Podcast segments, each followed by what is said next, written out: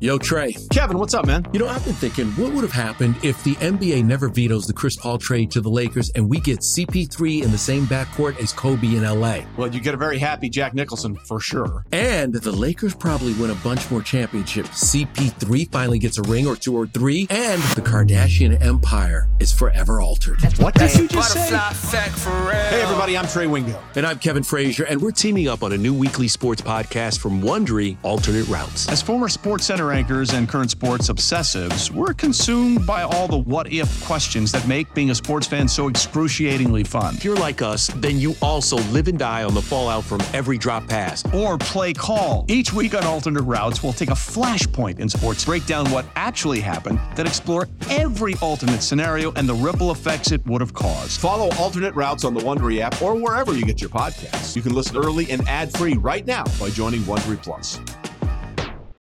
This is the Daily Tip presented by BetMGM. Now, here's Chelsea Messenger and Michael Jenkins. We're going to wrap up. We're going to finish up week 17 with one more real playoff implication game. The Mon- the Sunday nighter is Green Bay, Minnesota, both teams 7 and 8.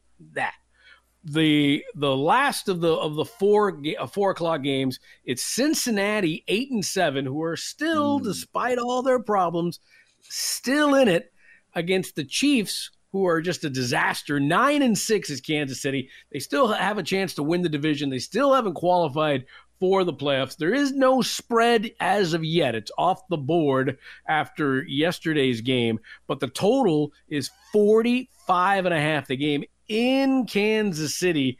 And I'll tell you, with with with Browning and the sort of brown out that the Chiefs offense has had, I don't know about 45 and a half. Yeah, you know, if you they got to get Ja'Marr Chase back if they can, because Tee Higgins can't do it alone, and I know Tyler Boyd has been kind of hit or miss. I'm just wondering if it's a situation where are we going to see the the, the disheveled Chiefs again, or are we going to see a corrected Bengals team where they were doing some things right? I'm going to lean the Bengals way. I, if anything, at least the, oh. the number that came off, the number that came off was seven and a half. So if that number comes back, I like the Bengals at seven and a half. I don't know if they're going to win, but again, that number is not up there. That's what was up there. Um, I do like the under of 45 and a half just because now we're talking about a Chiefs team that's struggling to score points. Pacheco might, you know, he went out with some type of head situation when his helmet got kicked off in the game. So now they're trying to lean on Edwards Helaire. Travis Kelce is over prepared for. This is one of those situations like, damn, can Taylor Swift catch a pass? I, will tell you what, this will be, and I, I don't want you hate to get caught in hyperbole, but this may be I don't know. I have a feeling, things I've read, things I've heard. I'm not saying Andy Reid's going to get fired. I'm not even saying he's on the hot seat. But what I'm saying is, after what we saw on Christmas Day, a short week for them, if Andy Reid doesn't have this team prepared, firing on all cylinders against a banged up Bengals team at home with a chance to win the division. And again, it's the same story that they that we had on Christmas Day, maybe even a worse team in the Raiders if Andy Reid can't get this done, I think now we start to question everything in Kansas City. Well, yeah, I think that's starting to happen now. And here's what's interesting think about what happened in that Raiders game. They didn't complete a pass for the last three quarters. Okay. Defense Browning did their job. They did their job. And while Cincinnati and the Ra- and the Raiders defense, you can make an argument maybe a little bit comparable. But look, if Cincinnati can come, because Cincinnati's not scared of the Chiefs, they've been to Arrowhead and have won this game when all parties were healthy and all players were in play. So this is a situation where Cincinnati, I, I think it's fascinating. I wonder why this number has come off. And I wonder if because there might be a flood of action coming the way towards the Bengals after what you saw with the Chiefs because you would say from an offensive standpoint, the the, the Bengals are a much better team than the Raiders are. Eh, you, you, you know what I mean? Like they've got a legit running game. They've got legit receivers. They've got a quarterback who's been comfortable in what they've been doing in their system. And took a bulk of the reps during the preseason because you remember Joe Burrow was out with the calf injury before the season started. So this is one of those situations where this is gonna I'm gonna sip my coffee on this one because I might by the end of the week be playing Bengals money line on this one. Ooh, well, hey, hey, three to one plus 300 if you want to go Cincy money line on this. So that brings us to our, our, our next point here, KJ. Of all the teams that are that are in the playoffs and or the mix for the playoffs, who do you trust the most? Because Kansas City can't be in that equation. Mm-mm. Are you both sides, NFC, AFC, or or, or Let's AFC? start with the AFC. I mean, in the AFC, I, I, don't, I don't think Kansas City you can trust. I mean, Buffalo's been playing great. Who do you who do you trust? And and maybe let's take the Ravens out because that's that's that's low hanging fruit. Who do I trust the most in the AFC right now that are not named the Ravens? Who I'd have to say the Buffalo Bills, just hmm. because mm. their their ugly mistakes they've corrected them and so it's not like, hey, they have mediocre players or middling players that are overperforming. They've got great players that weren't performing to its level.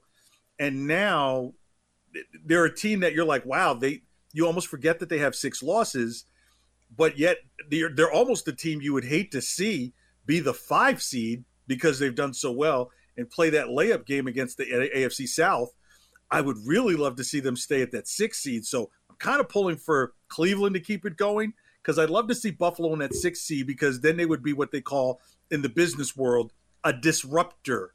They would be a disruptor to what we know is categorically the norm. A three would normally beat a six, but you would have a six running around. And the only other team I remember doing this were the Pittsburgh Steelers, who were a six and went all the way to the Super Bowl. Buffalo could be that story again, even though we now have seven but they could be that six that runs the gamut all the way through. So that's the wild card, no pun intended, team that I have trust in moving forward. For me, and it's it's a homer pick, but I trust the most. Oh, I knew this was coming. Miami.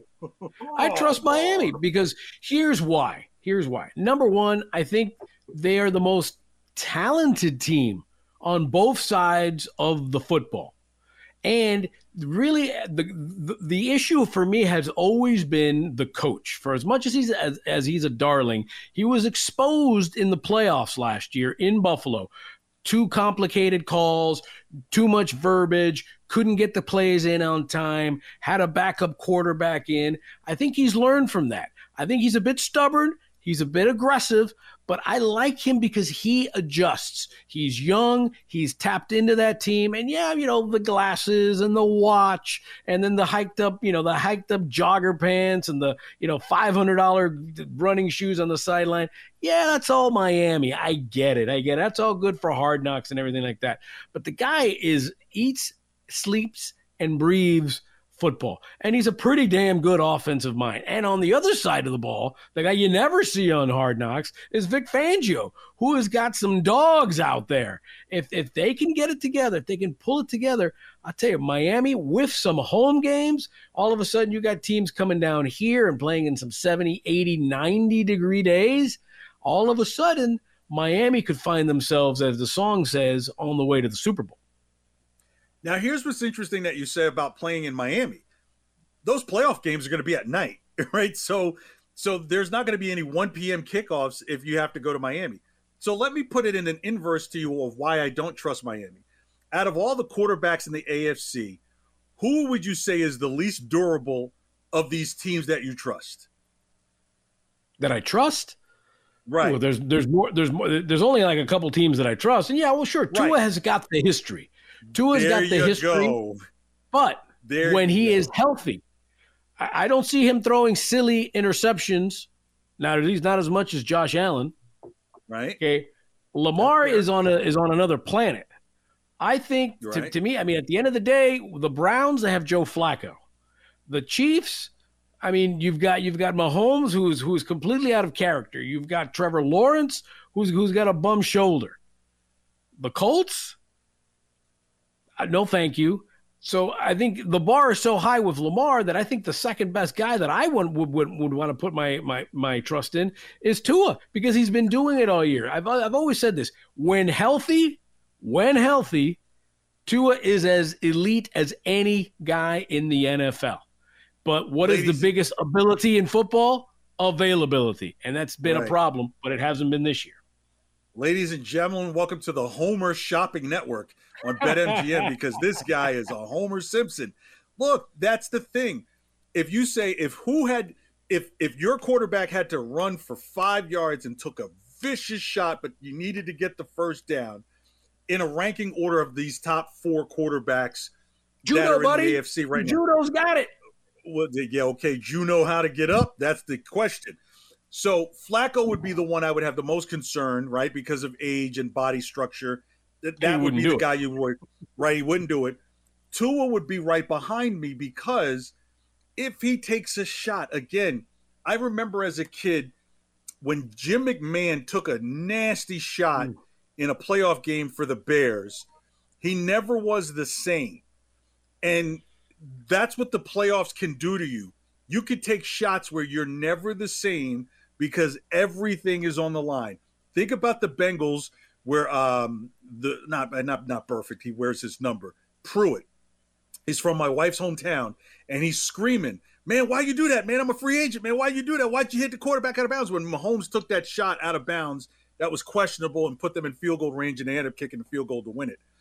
You know, everything is on the line, and you're to have to do some things that may require your body to take shots Tua's been very fortunate. I'm a bit concerned that the Jaylen Waddle is my real concern. Is if he's if his ankle, his high ankle isn't isn't up to snuff. I don't know if Miami's that team I can trust because if I've got Waddle and I've got and I've got Tyreek Hill, then I can say, man, tell me anything you want about Miami. I'm with you. All right, so let's move over to the NFC and mm. which teams should you trust the most? After last night, I don't know if I trust Purdy. I don't know if I trust the 49ers. I know Kyle Shanahan, but Kyle's had his problems deep mm-hmm. in playoff games, championship games, Super Bowls. Philadelphia's had some problems. Detroit, you know, they, they're a feel good story. The Buccaneers, Cowboys, the guy that I trust, the team that I trust, are the Los Angeles Rams. Really? Because Matt Stafford is a Hall of Famer. Sean McVay is a genius. They find a way to win games how they need to win. We saw Stafford in that Super Bowl run be able to win games on the road and come from behind. Aaron Donald is still on that team. The team I trust the more the most is the Los Angeles Rams. Uh, interesting. I, that that's an interesting choice. I wouldn't have expected that, and I can't knock what your points are there. I mean, they, you've got some valid points there, and because if they're one of the rear teams pulling up behind, I mean, maybe the three if they get to the seven seed or the six seed, you could probably make an argument that they could potentially beat, um, say, a, a division winner. Maybe, maybe they beat Detroit. Right now, they would go to Detroit I could right. see Stafford so, and the Rams and McVay going into Detroit and punking the Lions. No, I so can see that easily. So here's what's funny. The team that I trust the most right now are the Detroit Lions. Now, yeah, they've kind of let their foot off the gas about some things, but what they have in Montgomery and Gibbs is really something special. You know, if Jared Goff, while there will be mistakes made, he can put he can light it up and he can pull it back. And I think Dan Campbell knows that you want to be as conservative as you can with the ball as you get into playoff time. So if you got a two-headed monster in Gibbs and Josh Gibbs and, and David Montgomery, you can pound the ball potentially 35 times in that game and get effective yardage. And then if you make Stafford have to consistently drop back to try and win the game with his arm from behind, I'd rather take that chance than an in in the middle of a balanced game. So I have a little bit of trust going on with the Detroit Lions just because they've got a solid running game and they've got a quarterback that doesn't make too many mistakes and can lean on the the guarantee, the meat and potatoes of the run game to get what they need to do. And the and he's got an and he's got an All Pro wide receiver and and and Amon-Ra St. Brown. So he got some he's got some pieces there. Sam LaPorta has been incredible as well. So they haven't missed TJ Hockenson in such a short period of time. So there are good basic structures there for Detroit that I trust them right now. So is is is the bloom off the rose in San Francisco? Are we overreacting here hmm. after getting thumped at home? No, man, I don't think it's an overreaction because Brock Purdy, ooh, boy, did he show those underpants, boy. A couple of holes and a couple of stains, I think. There you one. go, son. Go down to your local TJ Maxx. You get some new pair. Yeah, but I tell you what, you know what? When when you when the Commanders are on the schedule, all of a sudden, Brock Purdy could look a lot better next week. For more, listen to the Daily Tip presented by BetMGM. Weekday mornings from 6 to 9 Eastern on the BetQL network, the Odyssey app, or wherever you get your podcasts.